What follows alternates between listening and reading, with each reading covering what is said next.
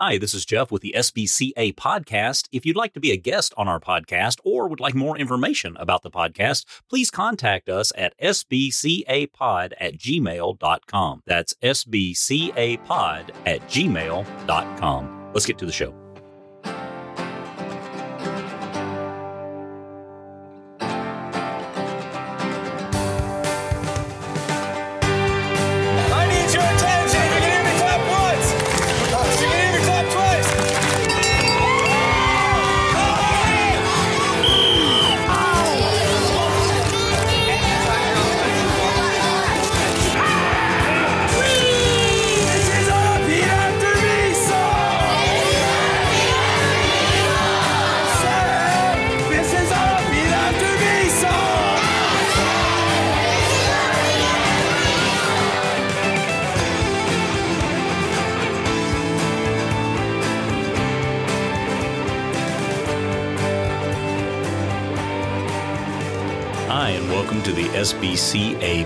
Podcast. I am your host, Jeff, and I'm so glad that you're here with us today. This podcast is for you, camp directors, camp managers, camp volunteers, whoever you are. This podcast is designed to give you the information to make you successful, to help your camp grow to its fullest potential. Content, connections, and camps. That's what we're doing here, and we hope you enjoy.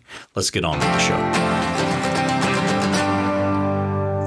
Welcome to the SBCA podcast. I am your host, Jeff, and today I am extremely excited and just cannot wait to introduce you to my friend, the pastor creator. He has got the dubious title of being the composer of the theme to our podcast here. My friend, my brother, Caleb Hilbert. Brother Caleb. Well, thank you. I don't, I don't know about the creator. I'm not I'm not a creator. I'm not the creator. the creator. you didn't barrage Well, Jeff- anybody into existence or anything, so that's good. well, Jeff, I've been a long time listener, first time caller.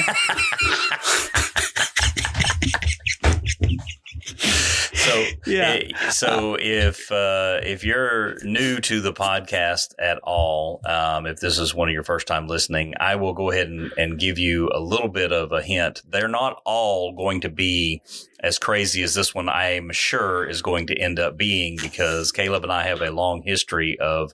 Uh, this this kind of crazy stuff. Yes. Uh, we actually had a podcast together for quite some time um, uh, with your brother Ty, and uh, th- that was that was a lot of fun. The Emmaus Project podcast that was that was really good, and uh, so we've we've done Yeah. this once or twelve times. So I'm we we have we, we're pretty comfortable with each other. We're pretty comfortable uh, talking to each other.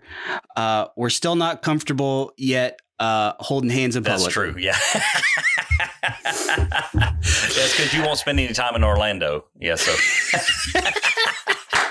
All right. So today's topic, we're going to be talking uh, specifically about camp pastors. Camp pastors, uh, what what they are, what's good about them, um, how to find a good one, what a good one looks like, that kind of a thing, and uh, how to be a good camp pastor. Now, Caleb, you uh, you have served on, as a camp pastor for a couple of camps. You have served on uh, the board of a camp. So you have some idea, being a pastor yourself, uh, working with organizations such as CEF and some others, that what it takes to be a good and effective camp pastor. So, so tell us a little bit about your experience with camps and camp pastors and what we need to be looking for. Yeah, so I started camping ministry when I was still in high school. Actually, uh, I was uh, a part of a camp called Gospel Lakes in New Waverly, Texas. It was a day camp where on the weekend, on Saturday, uh, inner city uh, churches from Houston would bus up kids to this old catfish farm. You know, had several ponds with catfish in it. And we would take them out fishing and then we would share the gospel with them. And there was this chapel time. And I remember the first chapel time uh, listening to the person talk. And I was bored. And I thought, I can't even imagine what these kids are thinking because I'm excited about this stuff. And so that was really the first time that I really said, you know, I think I could do that. I, I can at least be a little bit more interesting. Probably not the best reason to start uh, teaching and, and, learning how to teach. So I, I then got trained through CEF and uh, I would go back to that camp you know every week for the next couple years and i would i would teach and that was my first uh, introduction to, to camp teaching. Uh, then later on, I, when I moved to Idaho, I got involved with uh, Shiloh Bible Camp in Donnelly, Idaho, with Nathan Bath. He he really kind of was the the first guy that kind of introduced me to the overnight camping. Then I met you, and uh, I think there was one summer, Jeff, where I spoke at four camps. So I spoke at uh, a CEF camp. I think I spoke at one of your camps, and I spoke two at at the one in Donnelly, Idaho. So, in my experience in in camp teaching and being the camp pastor, camp is maybe the most difficult place to teach. It's it's right there. It's right there with nursing homes, in my opinion. Wow. Um, so yeah. so what makes it so it, difficult? It, I mean, what is the what's the struggle when it comes to a camp? Yeah. So I don't I don't know how to say this because I don't want to say that it's all on the teacher. The results are all on the teacher and the preacher because we know the Holy Spirit's working. We know God's sovereign in the hearts of of people. So he he always uses us in spite of ourselves. Okay. Right. So uh that's the only firm confidence that a preacher can have going to a place he doesn't know and preaching that God's at work. So just from a pure rhetorical standpoint, right? From speaking, when I speak, there are three things I'm considering the content, the setting, and the audience. All right. So that's what I'm looking for every time I'm teaching. So at a camp, normally the content's pretty easy because the camp director will say, here's our theme for this this summer. And nine times out of 10 is pretty easy. Uh, I think the hardest one I ever had was a guy wanted me to teach on wanted dead or alive. And I was like, I don't, I don't know what that means. I don't know what, how do I do that? So, uh, for the most part, it's pretty, they're really good. So it's really easy. Uh, and then for me, I'm, I'm one of those weirdos that show up and I expect the kids to bring their Bibles to chapel and I go verse by verse. How dare you? Uh, right. I, like, I, like, I, I'll even do that. I've even done that it, I don't know if you remember, Jeff. I did that when you had me do what was the smallest age group? What age group the was that? Two, three, four. I was still yeah. doing exposition with them. Yeah, yeah. And so I, to me, to me, that's always the best way. It's the best. It's it's let people be exposed to God's word, especially these dear campers. That's what changes their life, uh, you know, because they're going to go back and they're going to face a lot of temptation. And I'll be honest with you, there's never been a time when I've been fighting temptation and I said, Oh, there was that one time I went whitewater rafting. I guess I'm not going to look at porn today. that's never that's never happened, right? right? That's never that's never been right. a, a thing that's f- helped me fight temptation. It's always been God's word. So I, I feel like that's really important. So then that leaves then the other two areas, which is setting and uh, audience and a camp setting by design. At least the camps I've been a part of has always been we're taking people out of their element right? So yeah. it's not it's not a normal place to find these people. So there's already that little uneasiness and awkwardness and anxiety. Then you have returning campers who are really excited about tradition. They know the language. They're excited. They're wearing the t-shirts all year. And then you have first time and they're anxious and awkward. And so by the time they get to the chapel, the first chapel service, there's this weird, awkward, anxious, excited feeling.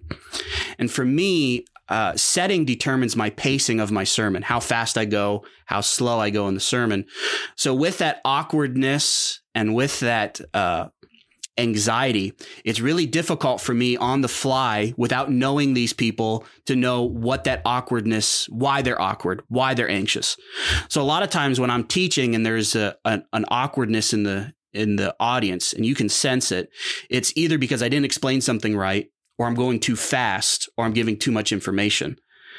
So that that's an indication to me slow down a little bit, right? Where excitement normally means they're getting it. I don't have to sit there and belabor it. So in that setting where you have such a crazy setting. It's really hard to determine pacing. How fast should I go? How slow should I go? How in depth should I go? So that's what makes that really difficult. And then the audience. How do you describe a camp audience? I mean, how do you, how do you describe that? I mean, are, is it is it 60 40 believers non-believers uh, yeah yeah there's i think in any given situation it could be anything and that's the that's the struggle i think there is you never really Yes. know i mean you got Yeah. those dedicated kids that are coming to camp because they're lifelong churchers and then you have those kids that are being invited or just show up during the summer because they know something fun's going to go on and they want to come to camp Exactly. so there's no i don't think there's a good apt ratio in that no there isn't so just think about that for application.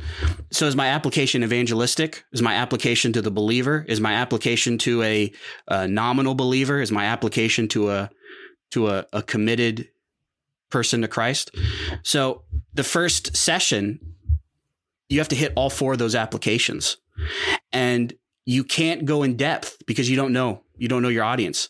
And so you you have to speak in generalizations. And that's not good teaching and that's not good preaching. And so that's what makes it really difficult. Obviously as the week goes on uh, and we'll probably get into this later of what makes a good camp pastor uh, as i get to know the students and the campers obviously then it gets better because then i i, I they get settled uh, I have a way to communicate with them more than just here's some guy at this camp that we're doing and he's just in the way of paintball. Uh, so as you get to know them, you're able then to to have a lot more uh, of a tailored illustration, uh, be able to speak, uh, uh, you know, actually and illustrate actually to their lives, opposed to some phantom person in your mind in your office not knowing who they are. And plus not only that but vernacular you know um when i would talk at your camp jeff there was a different vernacular that would come than when i would go to Don, uh, the donnelly because they were pulling from boise and they had a way of talking and a way of doing Mhm. things. And then when i was with you at your camp they were pulling from a different town. Completely different kids. Completely different subcultures. So as you get to know them, then you can incorporate some of that vernacular, not not in a way to trick them or manipulate them, but in a way to help illustrate God's truth in a way that they can understand it.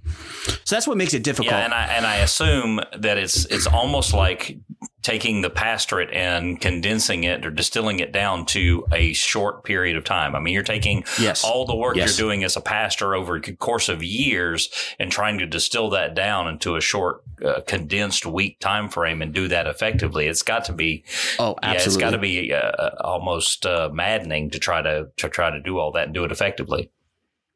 Yeah, there, there's one other thing that makes it really difficult, and I, and I almost forgot this is uh, the stamina that's needed.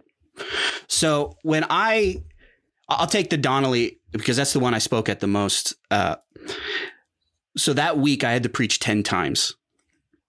That's a lot. That's a lot of Hmm. time, and I, I, I don't like just giving a sermon with no heart, with no feeling. I, I get into Yeah. it. I, I really am into it. I get, I give everything I got, every single sermon.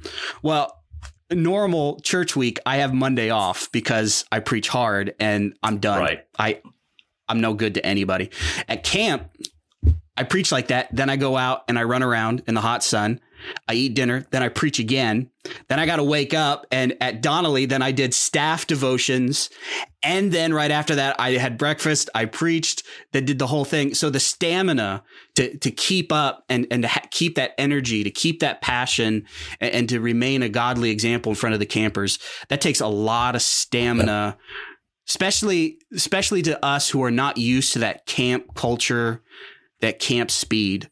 Uh, if you're not used to that camp speed, the first time is exhausting. Yeah, and You almost need you almost need two weeks off after Right. because it's just so and, I, exhausting. and you know I see that a lot when we have uh, uh, groups come in and they get they bring these youth pastors in to uh, you know because they've been doing youth ministry. You know they're obviously equipped and trained to be the number one guy to do this, and then you get them through the middle of a camp week, and at about Wednesday morning, Wednesday afternoon, they're just they're zapped. I mean, they really are because the stamina, like you said, of of being able to do all of the stuff and connect with your kids. I mean, they go from seeing them on a point and click kind of basis to a you you're here for an extended amount of time. Not only do I not get that respite of getting to go home, but I'm I'm there with you overnight. I'm there with you in the morning. I see you through lunch. Yes. I see you at dinner. Then I see, and he says it does it does take a toll on uh, on that on that energy level that you know even even young youth pastors may have. So I can, I can see where that is extremely tough. Yeah. And you know, one of the other things too that that gets really difficult in that stamina is um, you know, you don't only have a lot of time to build sermons. So you pretty much so the front end if you're doing it right, the minimum of each sermon should at least be 8 hours. And even then you're like, "Oh, that's that's not enough time." For, for a good sermon that's solid. So a general rule for me is uh, for me the basic I'll spend is about 15 hours on a sermon. So you consider 10 sermons the amount of time on top of already preaching. Right. So you're you're already going into the week staggered, um, you know, spiritually, emotionally staggered.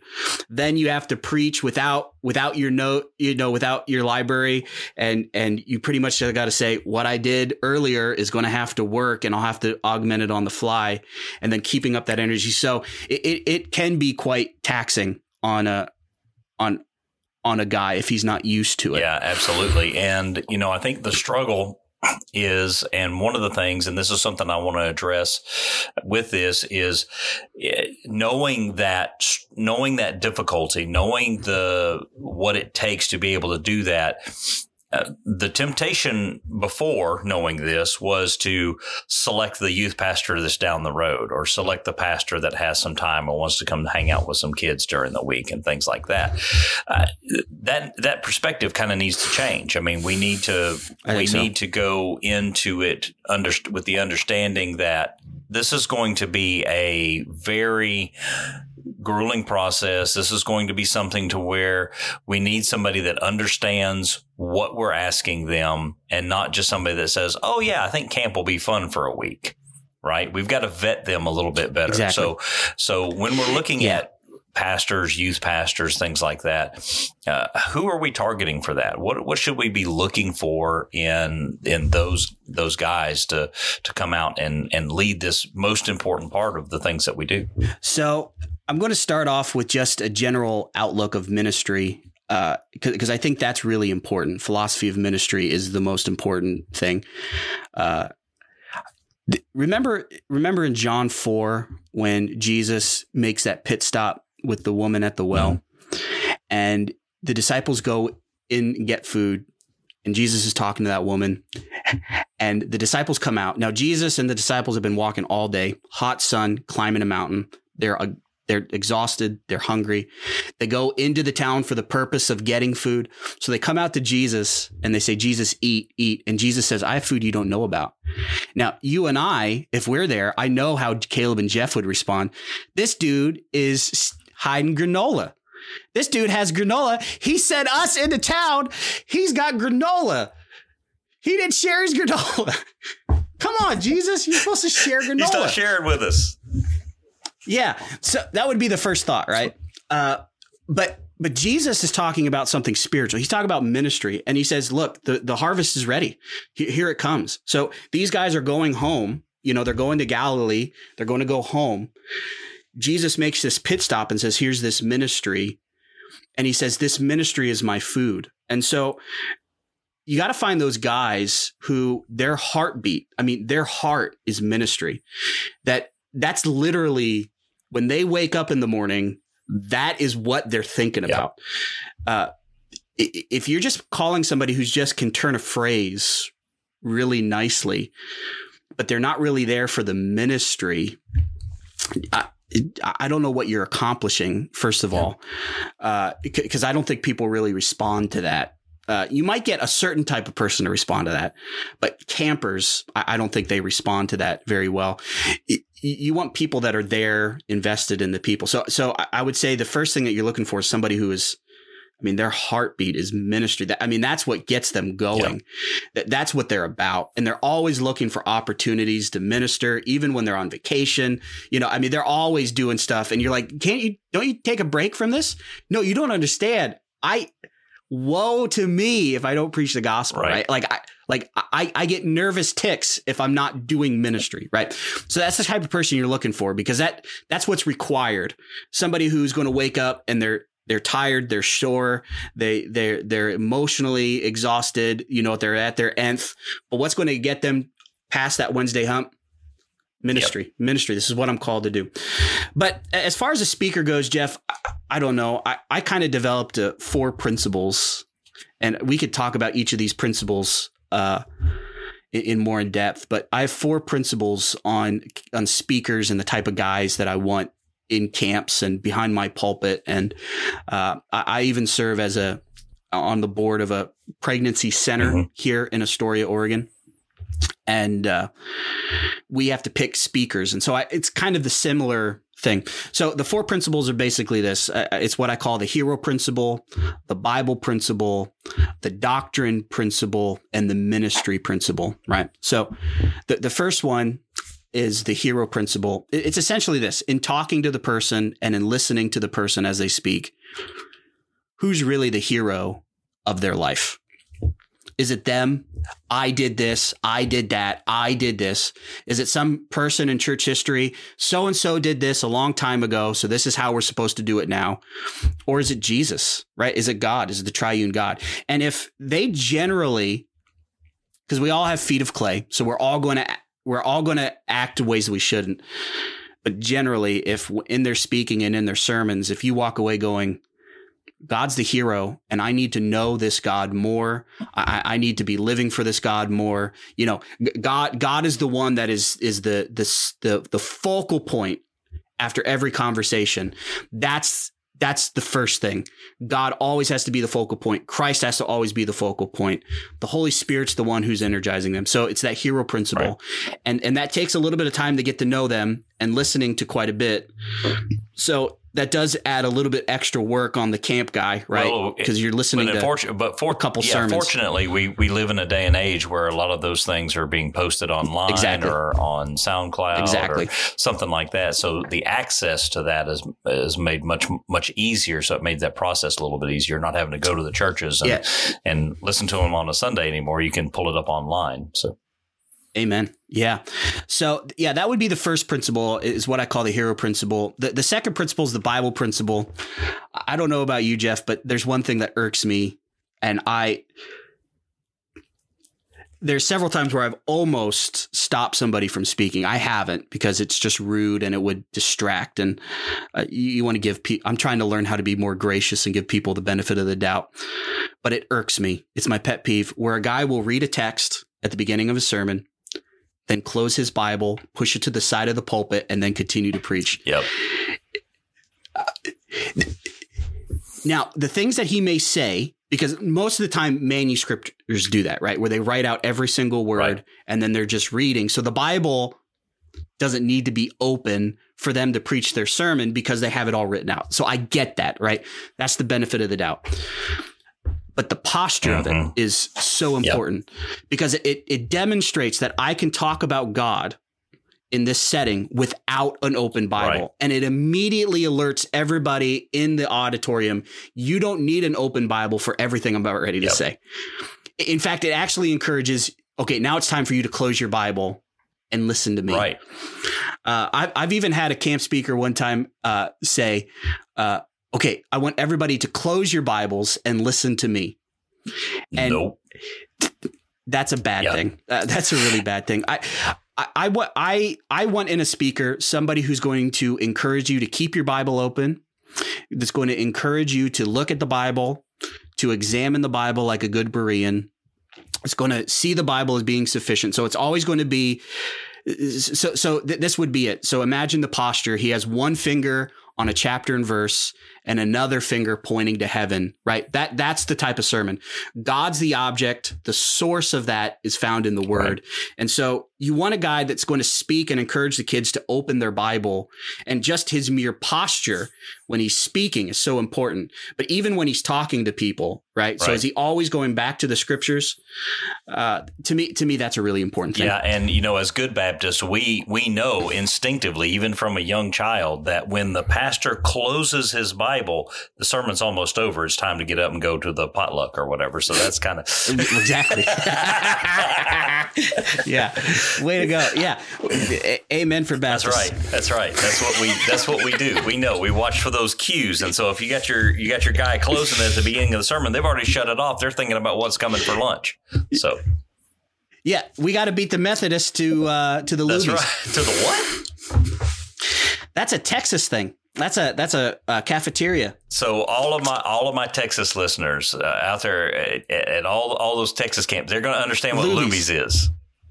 Okay. Yeah, they should. The rest of unless unless unless so I haven't been in Texas for a long time. Unless the whole thing folded like a long time ago, Right. and the, and there's like people like a Luby's. Right. Yeah. No, it was a cafeteria thing. It was a cafeteria thing. It was the weirdest caf. It was the weirdest place to eat, but everybody went there. It was like the place where all the blue hairs I'm, would go. I'm going to ask. I'm to ask uh, Will and uh, Bubba and some of those guys Please from do. from camps. I'd ask Eric, but Eric Eric informed me he doesn't know what a podcast is. So so we got he he might he might still be eating at Luby's. So we'll find out. yeah. Well, my my fear is that it's a different name close to Luby's. They're like, oh, you mean Libby's? That's my fear. It probably is. I should have said Applebee's. I should have said Applebee's. No, it's fine. It's fine. So okay, so the third principle is the doctrine principle, and th- this one, this one's a little bit more difficult, and and, and it requires some discernment and prayer. But basically, the people I hire, or I hires the wrong word, I ask to come and speak. When they speak, they're going to only bolster the doctrinal statement, and what I mean by that is they're going to say things that staff and the listeners, you know, the campers, when they go back to the doctrinal statement, they'll read the doctrinal statement and go, Oh, I now understand that better. Right. I understand that better. Uh, I, I've listened to a couple guys who did not bolster the doctrinal statement. And you got to be careful here because sometimes you're talking about so small of an issue that it doesn't really matter. But I've I've seen it where guys have unintentionally or intentionally uh, undermined the doctrinal statement so that the staff then starts asking questions about the doctrinal statement and they start to communicate that that to the to the campers to where you're having serious discussions about things that should be settled right? Mhm. they should be settled and and you should be uh they they should be moving closer to jesus.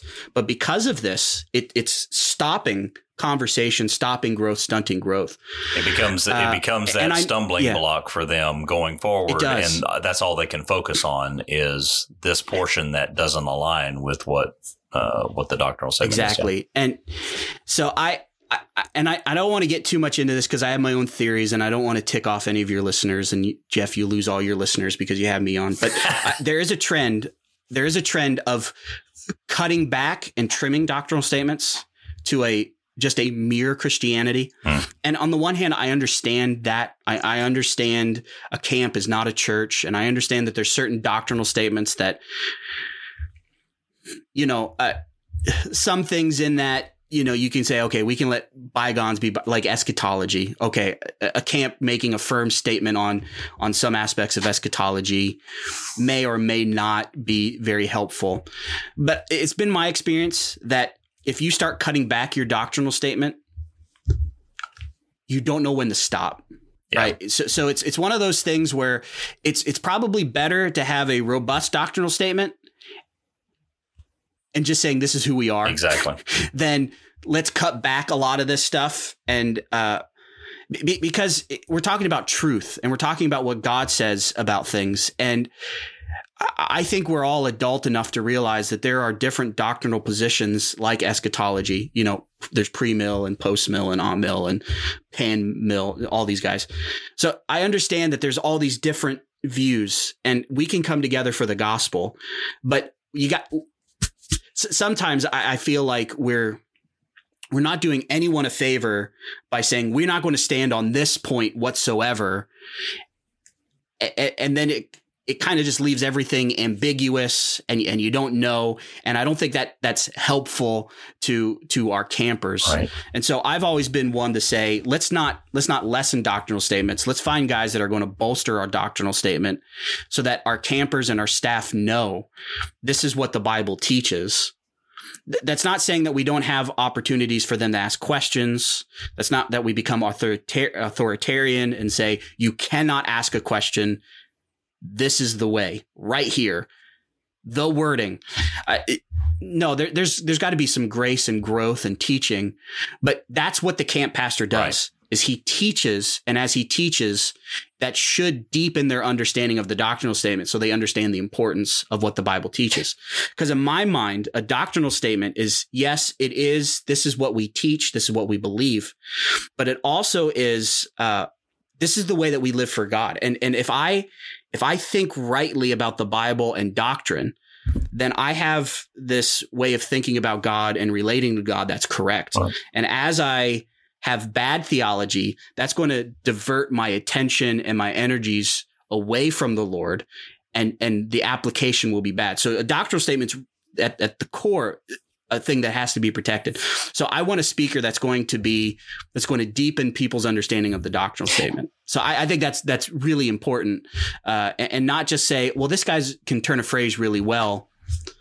Well, Jeff, you and I know uh, sometimes when you get a guy who's really eloquent, they don't believe the same things Right. right? Oh, yeah. So, I mean, I've been in a camp setting where I heard a guy uh, deny the Trinity in front of the students, Mm-hmm. And and nobody really batted an eye, and it was like, what is happening? How, how did he get through like that? You can't have Right. that. You can't have that, Right. right? And, you know, when as you're talking about, you know, the people, this is a little bit of a rabbit, but as you're talking about people limiting their doctrinal statements, we're we're not in a time uh, in the church to where that's a that's a good thing to do. Not everything that we think is understood is understood anymore. We have to be very Right. very clear on what we believe, what we promote, what we what we understand that the Bible says because any room that is left up to interpretation by the omission of something because oh well everybody understands that um, is a is a foothold for somebody to come in and say well you didn't specifically say so we can or we te- we can teach or we can do whatever. Um, and so I think I, I agree with you there on that. It, I, would caution against limiting your doctrinal statement for for that more verbose that more clearly defined doctrinal statement so that people understand exactly who you are. And that's what that's what's important Yeah, and, you know, I've been part of camps where the discussion was, well, if we if we trim off some of the stuff of our doctrinal statement, we'll be able to get more. We'll be able to get a, a wider range of speakers, staff issues, right, volunteer issues. And my my my thought has always been, well, let's stand up for the truth. Let's stand up for what we believe in, and let's just trust God. Like why why why why do I have to lessen my public stance of what I believe so that more people will mm-hmm. come? That that's, that just seems that just seems really cheapening the faith. it's counterintuitive Let- just- yeah for sure It is. Yeah, so let let's just let's just stand up for what we believe and let's just trust God in the midst of this. Go- God will provide right and and and even if he doesn't we, we still should stand for the truth right? So like let's say let, let's say that we have a particular ministry that we say well god will provide the workers for this ministry. God doesn't provide the workers for the ministry. Maybe that means it's time to close out this particular aspect of our ministry. Absolutely. So uh, to to me to me it, it's it's that that's an important thing to think about with a speaker. And then the last one is what I call the ministry principle. So I'm going to start this one off with a story, uh, and I'm not going to say anybody's names because I don't want to embarrass anybody, but it needs to be said. So I was speaking at a at a retreat, a youth retreat, and when they asked me, they asked me what my speaker fee was. And this is still my speaker fee, by the way, so for everybody to know. I say, if you pay for travel, you give me a place to stay and food. That's it. That that's that's if if I could do it for free, if I could do it for free and I could pay my way, I wouldn't even charge you. I, I would just do it because I love the ministry. I, I just love doing stuff like that.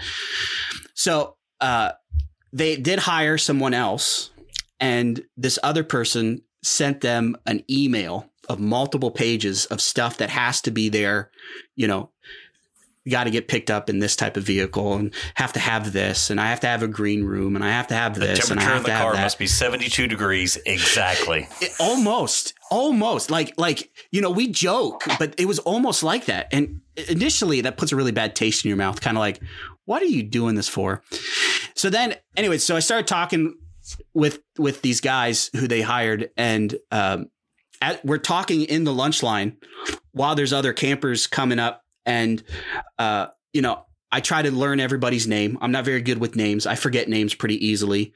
Uh, so I'm trying really hard to remember everybody's name. And I see people, hey man. And if I don't remember your name, I give you a really weird nickname. and that's funny. And one kid went up to this one guy and said, Hey, I really appreciate what you're doing. I really thank you that you're here. The guy said, Thank you. Thank you so much. Turned around, continued to talk to me. The kid came back to ask him a question, and the guy reintroduced himself. And we're talking within a half an hour Mm.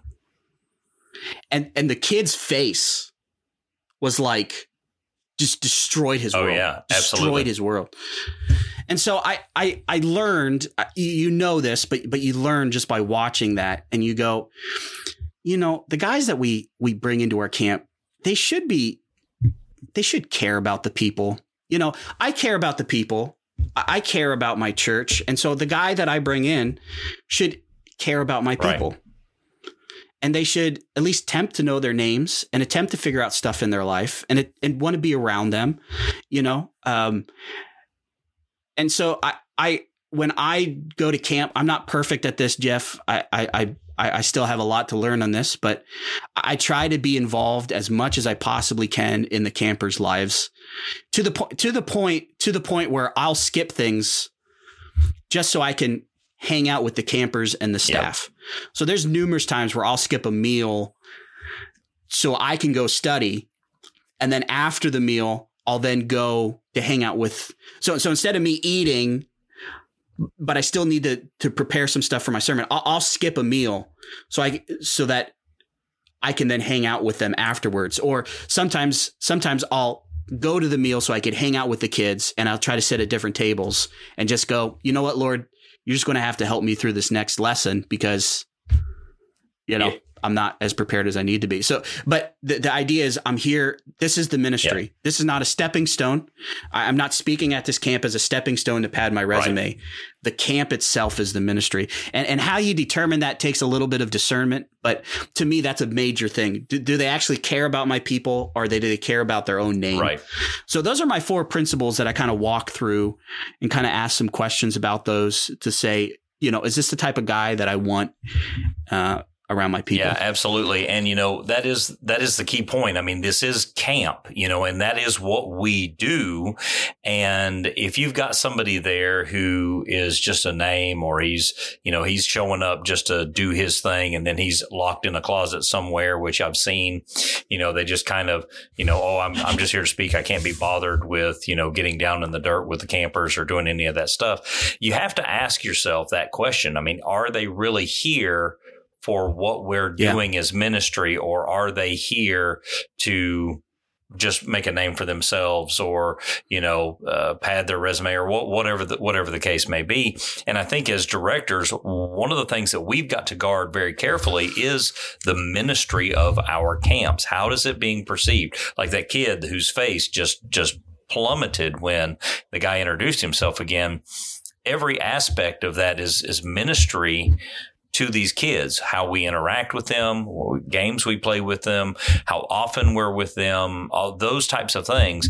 You're dealing with campers and kids who come from a variety of situations who the smallest little thing could mean the difference between, you know, them really paying attention and really getting something out of it or just writing the rest of the week off and being like, I'm done with this place.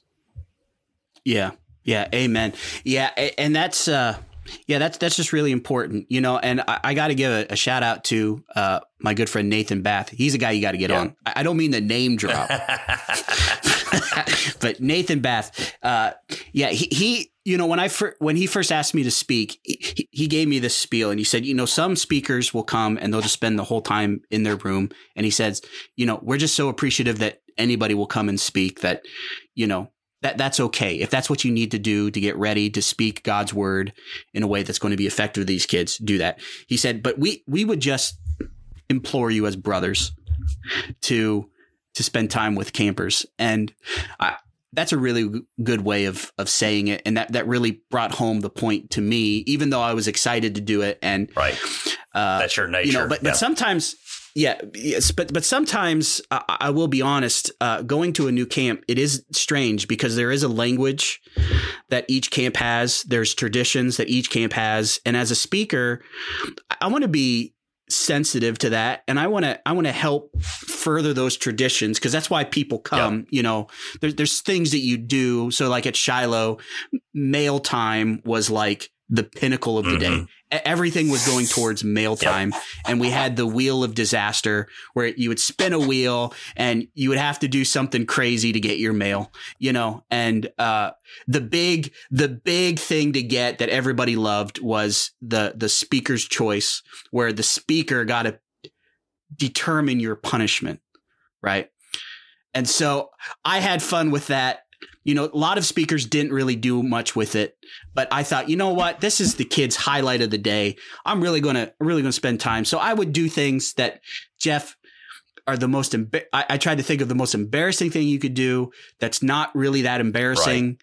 You know, it's awkward, but everybody loves it. So what I did was I did a lip sync battle yep. where they didn't know what song they were lip syncing because it was in a different language, and everybody had fun. Yeah. You know, and it was it was great.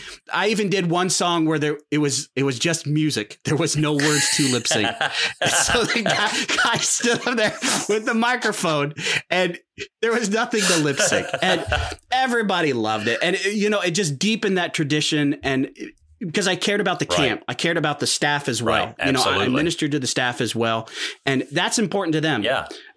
It might not be important to me, but it's important to them. And that's what ministry is, is it's earning the right to be heard right. every day and saying, you know, I care for you and I'm here to minister to you. You are not a stepping stone to my success. You are the ministry and God cares about you. So I should as well. Yeah, absolutely. So. And you know, you've, you've definitely displayed that, um, when I've been with you at camp and, and those types of things. And it also reminds me of a, uh, of another, uh, buddy of mine who I served under for a while named Greg Korn. We had Greg come out to a senior adult conference that we had here. Now Greg's, um, uh, Greg's a little north of us age wise, not too much, but he's he came to speak to our senior adults, and he didn't just come to speak to the senior adults. He came and was a part of the program to the point that when he got up to speak, even though his picture and information was in the program, they were like, I didn't realize you were the you were the preacher. I just thought you were oh, one of that's us. Great. And that's that's what we need to be. They they need to yes. see us as one of them, as part of the program, as part of the camp, more than they need to see us as the guy up there. And it doesn't matter if we're quote unquote the guy. What matters is is they've got a connection with us. So the moment that we get up there, that they're like, I know I can I can listen to him because he's one of he's one of us. He's part of he's part of the ministry. He's part of the camp. He he believes in what we're doing here. And i think that carries a lot of weight. It did for the seniors. I think it still does for youth. I think it does for any age group that you have coming out there. If the person that you have that's speaking is a part of the program is a is is not just hold away is not just the special whatever it speaks volumes to those who are in the audience ready to hear the word because they know that they know that guy. They know who that is, and it it makes it better, it makes it more special. I think so. I, I, you know, I've been in situations where I've gone up to some of my theological heroes and they didn't give me the time of day. Yeah. Even just me just saying, Hey, thank you so much for st- taking the time to come and speak. I really appreciated it. You know, and I went up to one guy and he was on his phone the whole time. And it was like, Oh, I am so sorry to bother you. uh, I just wanted to say thank you. And he and he said, "You, I, you're, you're welcome, and didn't even look up. Didn't even Wow. look up. And then, and, and he's a well known guy. And, he's the and guy that he's the really guy that looks like you. yeah, he's the guy that looks like me. Yeah, uh, yeah, whatever that means. He's the guy that looks like me. But but I've been around other guys who were less talented, less gifted, but man, they they asked what church I was at. They asked what I was preaching. They asked about my kids, you know, and you just felt like, okay, this guy, this guy cares about me. You know, he's here for me, and so that that just goes a long way. So that last principle, I think, is really really important. I, you know, Jeff, we we probably have all had those speakers that came with their with this to camp selling their own merch. Oh, yeah. and uh, that that's just that just rubs me the wrong way. That's not what you're here for. Um, congratulations, you have merch. I get. I don't know. I I guess. I don't know. but no, it's it's it's about the word and spending time with the kids and having fun with the kids. And uh, you know, even if it's not your cup of tea, you can always you can always be gracious and at least attempt. And if nothing else, uh, learning to laugh at yourself when you epically fail at all of these games and the kids love that stuff and and and they they appreciate the authenticity. Absolutely. And in the last episode, we talked a little bit uh, with uh, Dr. Jeff Robinson about, you know, some uh, em- emotional maturity and, and some of that. And I think it takes a, a good bit of emotional maturity to not only be a camp pastor, but to to humble yourself to the point to where you can fail at some of these things and get, you know, and have kids laugh at you and, and not worry that it's going to affect you negatively when you stand up behind the podium or whatever. And I think that's, I think there's something to be said about that. They, they want to see, they want to see you as a human before they see you as a speaker, you know? And I think that that's, especially in a camp realm, that's extremely valuable. You mentioned uh, Nathan, you know, uh, he had a whole kind of a thing that he gave out to you. What what would you suggest uh, camps do as they're vetting some of these guys? Should they create a packet? Should they uh, should they meet Hmm. with them? What are what are some suggestions that you would have? Well, I, I guess it would depend on the guy, right? So for me, I'm not a huge packet guy. Let me get let me write up a packet for you, and here's a packet of what I expect from you. I'm more of the guy that says, "Let's talk one on one and uh, get to know you." But yeah, Nathan Nathan had a he had a spiel that he he told me. Um, but I, I had known Nathan for a long time before I spoke at the camp. Our church was a uh, financial donor to his camp. So he he knew us. He knew our church. Our church was in the same uh, network of sister churches, and so there was uh, there was that commonality. And so I, I guess for me, that would probably be the first place I would look. I would look at who do I know in the network of churches that already are fully supporting the church, are supporting the camp. What churches? What what guys can I tap into there uh, to talk? Uh, I I would I would also say too how you decide to do it. You need to have those clear clear expectations of this is what our theme is. This is what we expect the setting to look like. Here's uh here's the expectation we kind of expect you to be around the campers. We kind of expect you to do this. So so outlining those clear expectations from the beginning in, a very gracious way, in in a in a brotherly way, saying, you know, as a brother, this is what we want to do. This is what we're trying to do as a camp. And you know, I, I would probably gauge their reaction after hearing some of that, and uh, saying this is kind of what we expect. Uh, we expect you to do this. So, so that would be that would be that would be kind of my advice. You know, each guy's different, each camp is different, each situation is different. So re- each one's going to require something different. But you gotta you gotta establish those clear expectation of this is what we expect from a guy or a gal that's going to come and speak and and and talk to our campers and talk to our people or doing this conference. This is the expectation we have for you. You know, uh, not not necessarily what expectation do you have for us, but here's the expectation we have for you. Right. This is what we expect. We expect you to do this and this and this Yeah. and this, and we and we urge you to do this. So th- that would be kind of my advice. Um, you know, when I when I pick a guy to re, uh, whenever I go away and I pick a guy to fill the pulpit, Yeah, I don't have a packet, but I, I know the guys. I, I interact with the guys. I listen to the guys' sermons on a pretty regular basis, and like I said, they're, they're from a they're from a, a like minded network, you know, of guys who are who are like minded, who who have a similar philosophy of ministry, and in the ministry world, those things are really easy to pick Yeah. up. You know, uh, we know the difference of philosophies of ministries, and and that's something that's really obvious in in the first five minutes of talking.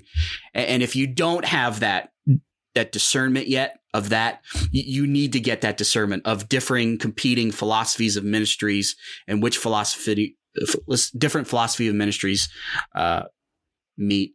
So that that would be my advice. I, I'm I don't know if that's helpful. I think it is. Just Yeah. restating the question. No, no, it, it, it is. it, it really is helpful. I mean, yeah, because I think that we're all wired a little bit differently, and I think we have to understand too that camp pastors and people that you'd call to be your camp pastor are going to require or need something a little bit different from us to be able to. Uh, you know, some of them are going to be packet guys. Listen, I I'd love to sit down and meet with you, but I'd really like to know in detail, and you know, it may not be something exactly. so, I mean, getting to know them and being able to do that is extremely, uh, I think, I think helpful in that way, and being able to select them. I want to turn for just a second as we kind of land the plane a little bit and talk a little bit about on the other end, how can we as camp directors honor those camp pastors when they come what can we do to to help them out? Because they are coming and and yes they love ministry. We've selected the guy that you know is pointing to Christ and he's got the finger on the Bible and he's going verse by verse. He's he's Yeah. doing all the right things. How do we honor that? You know sometimes uh, it goes beyond monetary things for sure. Um, and and that's set on on what your camp budgets are and things like that. But I think there's other ways possibly that that we could honor those pastors. Tell us tell us what your thoughts are on that Well, I have a couple principles. The first one is the Jeff Yant principle. uh, you have to invite the guy over for breakfast every morning, and you have to make him bacon and there eggs. you go uh, bacon wins the day right That's right. yeah. No. Uh, obviously, Jeff, you and I, we were closer friends, and so that that relationship's a little bit Right. unique because, uh, you know, I was in your house, and uh, th- so that that's obviously different. Um, you know, I'm probably the wrong guy to ask this because, as you know, Jeff, I'm pretty much that guy that says if you just get me there right and you get me you get me a bed, you get me food. That's it. I I'm I'm game. Uh, but I will. There's been a couple times where I've spoke and uh, the camp had a a speaker's room, you know, a special room where the speaker got to sleep, and uh, the speaker didn't have to pay for internet. He got internet. Uh, he he had uh, they had left out a whole bunch of snacks throughout the for the week and bottles of water and you know it was just a nice setting it was a nice quiet setting the room was kind of soundproof so if i did need to study or i did need to to talk on the phone with somebody uh so so that was nice. That was nice to have to have that to have a special place that i could kind of get alone. I could pray. I could have my devotions and i couldn't hear the rest of the camp. So so there were some times where that was really nice. Um you know one thing that i that i have always wished would be communicated uh especially for a first time camp and and I think you did a pretty good job, and I think Nathan did a pretty good job. But I've spoken at a couple other places where you didn't really know uh, was some of the traditions that you need to know to help with staff and getting the staff and the kids involved, right? So there's certain traditions that each camp has that's really important that y- y- if the speaker doesn't know about him, sometimes he misses out on those Mhm. things because he doesn't know, oh, there's a big bonfire that's kind of happens, you know, at the end of the day and people kind of debrief. I didn't know. I, would have been there if I would have known that Right. happens. Or, you know, like like uh I think of like that wheel of disaster, right? From mail time. That was the pinnacle of Shiloh, right? That was everything focused on that. Nathan let me know that was it, and to to think ahead of time of some of those uh, interestingly embarrassing things because to think of that stuff on the spot would have been impossible. Right. It would have Oh, been yeah. impossible because you you didn't know what was going on. Next thing you know, you're put on the spot. Can you come up with something? Uh, so so just knowing some of those things, um, you know, I, I think every time I've spoken at a place, I got like free T-shirts and stuff. That's always nice, you know. Um, still wear those. Uh, I'm poor, so that's what I wear all the time.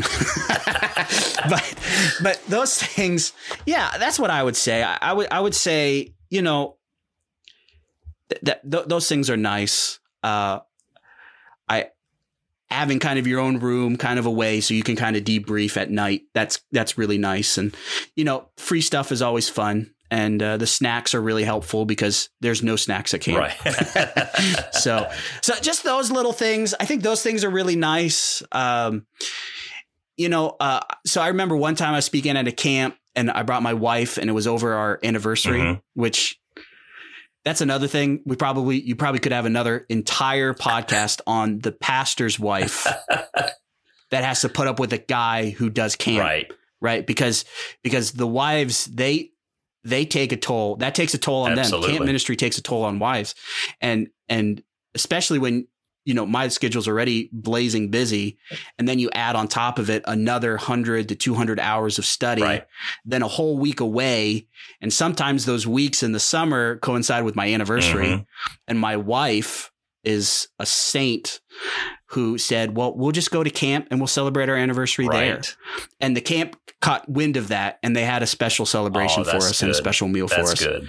so but but I, I just think it's it's that stuff of just being attentive knowing the guy you know uh you know some guys like me i, I consider myself a low maintenance guy i might not be i might be the most high maintenance speaker we'll ask, but we'll ask your I wife consider- and see what she says. yeah, well, that's my wife. But I consider myself a pretty low maintenance guy. You know, just kind of show me where I need to be and what I need to do and when I need to show up, and I'll just kind of wing it the rest. But but just knowing me and you know just knowing the guy and uh, you know Jeff, I think you told me one time about you put a whole bunch of sports memorabilia in one guy's room, you know, Yeah. because you knew he was coming. That that type of stuff, just to say, hey, you know, you do care about me, and I, you know, I'm a ministry too, and I'm not I'm not a means for your end. Right. You know, we're we're we're mutually doing ministry Absolutely. together, and we care about each other, and we're having fun with each other.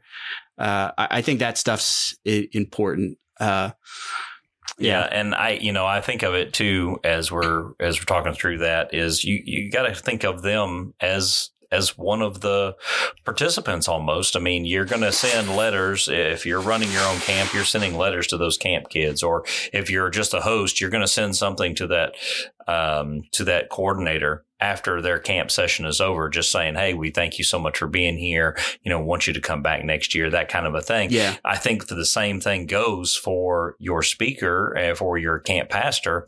Hey, let them know how much you appreciate them. And just something as simple as a handwritten letter, or if you have horrible handwriting like me, a typed up letter that is, is specific, and then with a with a personal signature on there that just says, "Listen, we want to tell you how much we really appreciated uh, what you did and come out here. This was the result of of what you know your ministry, you know, uh, what was what happened during your ministry time here. Those types of things are precious, I think, to camp pastors. I mean, getting that letter, you know, a week after and saying, "Hey, we heard back from Timmy, and you know, he went home and he accepted the Lord, and he was talking about you know his experience at camp, and that's that's the important." Thing. I think those those are the things that the guys that fit this criteria they're going to latch onto. That's more important to them than anything else. They're going to they're going to look at that and say that was worth my time, and I can't wait to get Yeah. back.